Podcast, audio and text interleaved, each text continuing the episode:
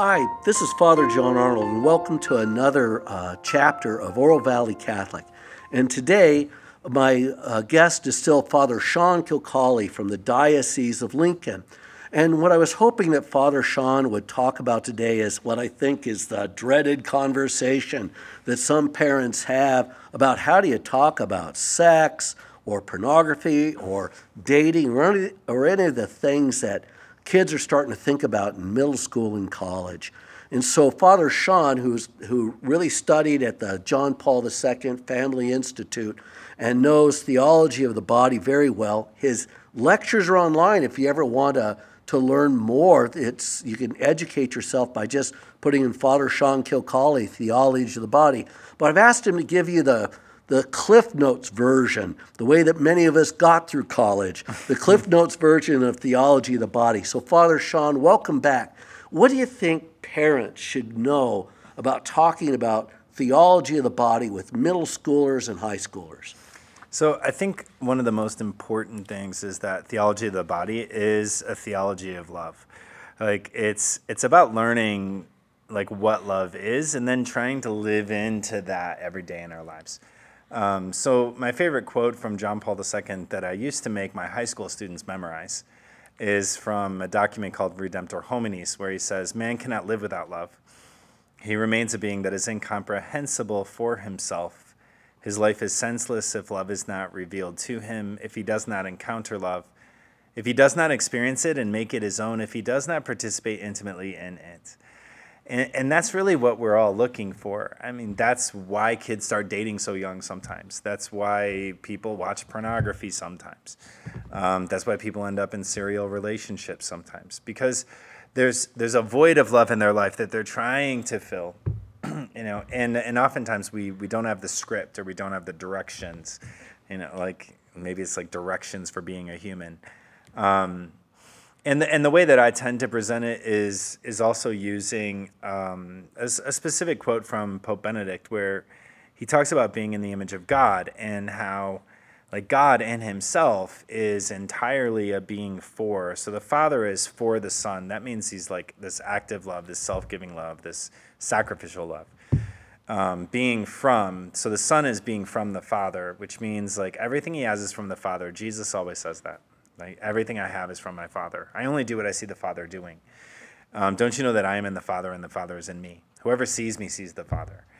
And that being from means that I can entrust myself to another person or I can place my heart in their hands.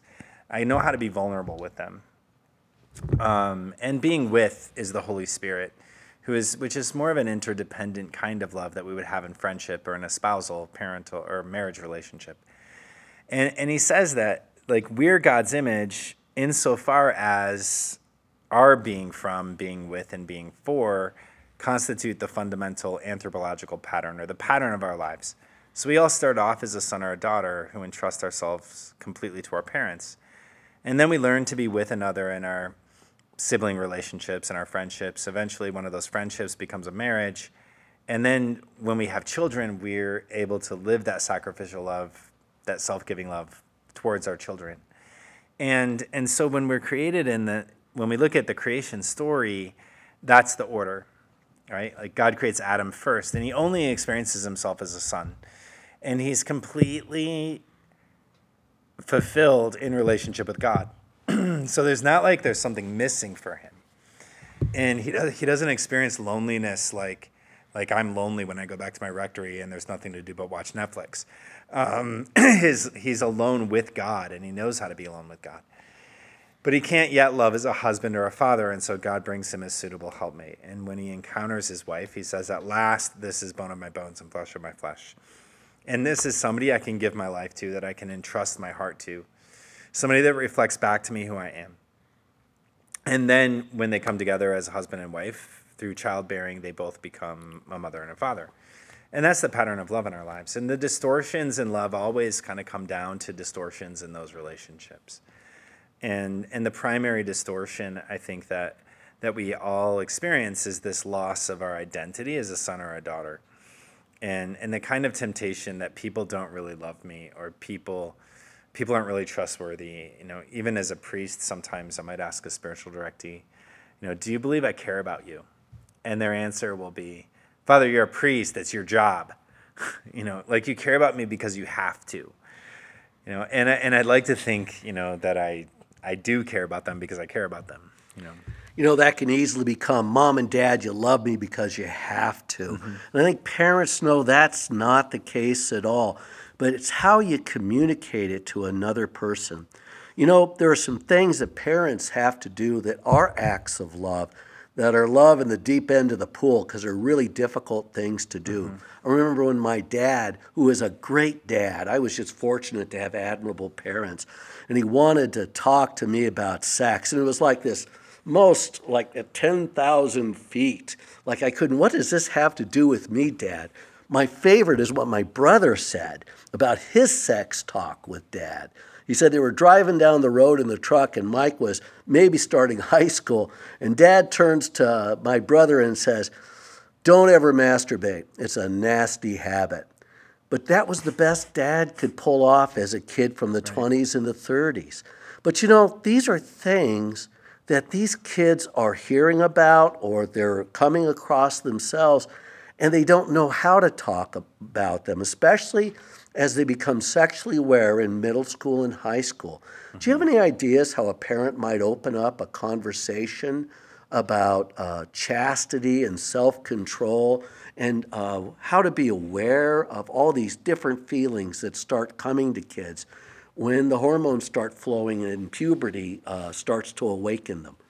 Yeah, so I think that one of the like principles from my military background is the best defense is a good offense and and you know you want to anticipate and overcome and and so anticipating means like we're going to have this talk before it actually happens so so a child should know when puberty's coming and what's going to happen like girls especially like they need to know that they're going to menstruate before they menstruate because I've talked to so many girls who have trauma because they got their period and they didn't know it was coming. Yeah, and they thought they were bleeding it. to death.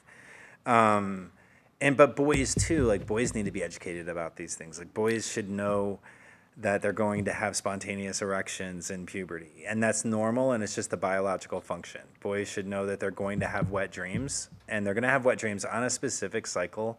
It's every couple months or so and it's totally normal. It's their body's way of getting rid of seminal fluid so that it doesn't become you know damaging for them for their health and that it's going to happen um, and those are those are things that I was aware of when I was younger. Um, but uh, what I'm learning because pornography and masturbation have become so common, and oftentimes first exposure is before puberty. Well, then that disrupts puberty entirely, and so then the boy who is exposed to pornography before puberty, they think every spontaneous erection is like sinful because it's already paired with watching pornography. And and so they, they really don't understand their own biology.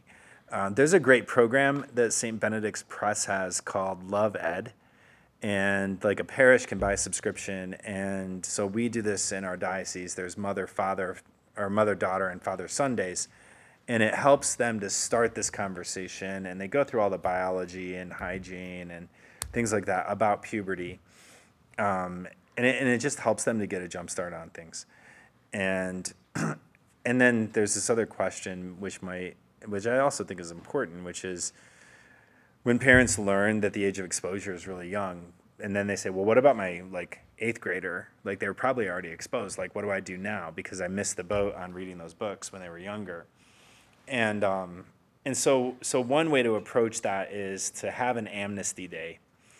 And so at West Point, when I was a West Point cadet, we had amnesty when a general might come and he'd say amnesty.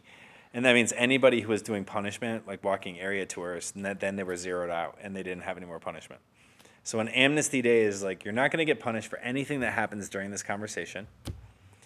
And then they might ask like when was the first time you saw pornography? And that's a good way to put it. When was the first time you saw pornography? And they might say well i've never seen pornography. Okay so uh, uh, i heard on this podcast that the average age of exposure was between 8 and 11 so how'd you avoid it uh, well, maybe I've seen it. Okay, so when was the first time you saw it? And and has that been a continued problem for you? And and the way that's delivered is so important because if if the parent is trustworthy, right? It's the parent's job to want the good for the child. If the child perceives that, they'll entrust themselves and be vulnerable with their parent. Yeah. And uh, and then and then it can open up some space. I know people have started this conversation in that way, and then they found out everything. Okay, I'm going to take your phone. I'm going to put some protections on it, and I'm going to give it back to you. I think our parents understand that be a good parent, there have to be consequences, but in my view of things, there are certain kinds of things that you have to be able to talk to your kids about. And so there's certain kinds of things they shouldn't be in trouble for. And when they come and self-report, especially about seeing pornography, that's something that is opening up a trusting relationship and a conversation. And gosh, that will pay off for decades to come in your relationship with the kids.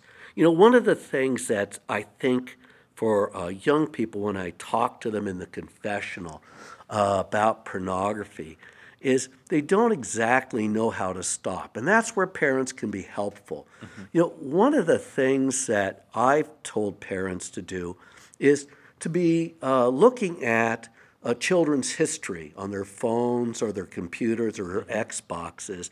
And one of the things that I thought they should be aware of is if there is no history, that's not a good sign, right? Because right. it means somebody uh, wiped the machine. Anything else you think you uh, the parents can do to be proactive or to have a good offense when they're protecting their kids from pornography? Yeah, so I think I think those filtering programs, like using things like Mobicip or Qustodio, is a good program, or Covenant Eyes. So they're getting reports.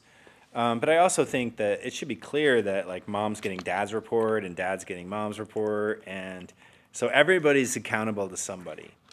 And this is just the way our family does the internet and and then having regular conversations is just so important. And um, and so like if there's the discovery that there's been exposure then it would be fitting for dad or mom to check in hopefully the same sex parent checking in um, periodically. Like every week we're going to have a little meeting. There's a great with book the kids. With the kid. So there's a great book by josh and lucas fort called father son accountability and there's scripts in there for what that kind of check-in conversation might look like. Um, some of my friends have started using that with their sons, and they said it's really been helpful for them. Um, and, and you just keep you keep the conversation going, and um, one of the you know bigger obstacles sometimes is just that we're not used to talking like this, and yeah. and so and sometimes it stirs up things in our own memory or in our own past. You know, like whenever I talk about this, I think about my sex talk with my dad, which was about two minutes, and he's using technical terms, and I thought he was talking about erector sets. And uh, and then after a while, I figured out what he was talking about, yeah. and then I dismissed myself because I'd already heard everything from the neighbor, and and we don't want that. Yeah, you know, and so I, I remember it, and I just thought, what does this have to do with me? Because I think it occurred before I was actually in puberty. Mm-hmm. And I just didn't understand that dad was talking about what the future held for me. Right. Well, Jesus says, I tell you these things so that you'll recognize them when they happen. Yeah. You know, and that's that's kind of what we want to do with these kinds of conversations.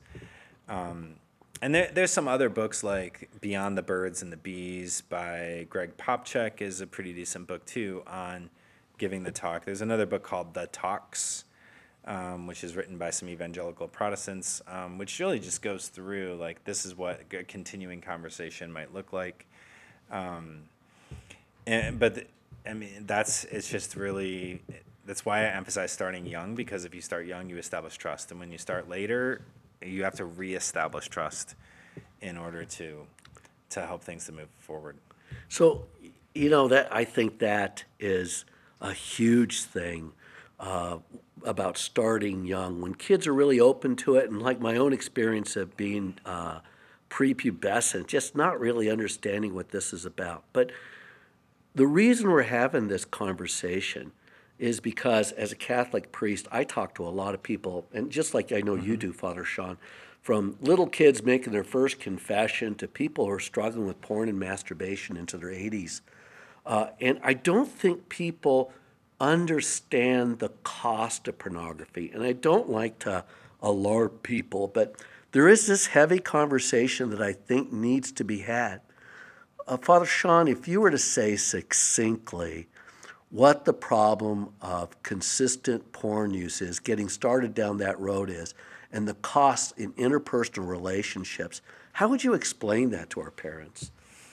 Um, so so it's it's not really the kind of conversation that can be had in a soundbite. Um, but but there's there's the effects, the neurological effects of continued pornography and masturbation use. Changes how the brain looks, doesn't it? and it changes how we process information it changes like every interaction that we have gets filtered through our history right every interaction we have gets filtered through our history It's the high school kid that no matter what you say, that guy could figure out a sexual reference Yes, in it. could, Okay. I think we've all heard met this and guy. and i'm not just talking about our sexual history right just our whole history so so like i grew up you know in the family i grew up in and and so i grew up in a family that held a lot of secrets and so so i'm hyper vigilant that people might be holding secrets and i really want to know what's going on and i really value honesty and transparency probably more than most because i i know the pain of growing up with family secrets and so every interaction goes through that history yeah. right? Because it's part of my memory.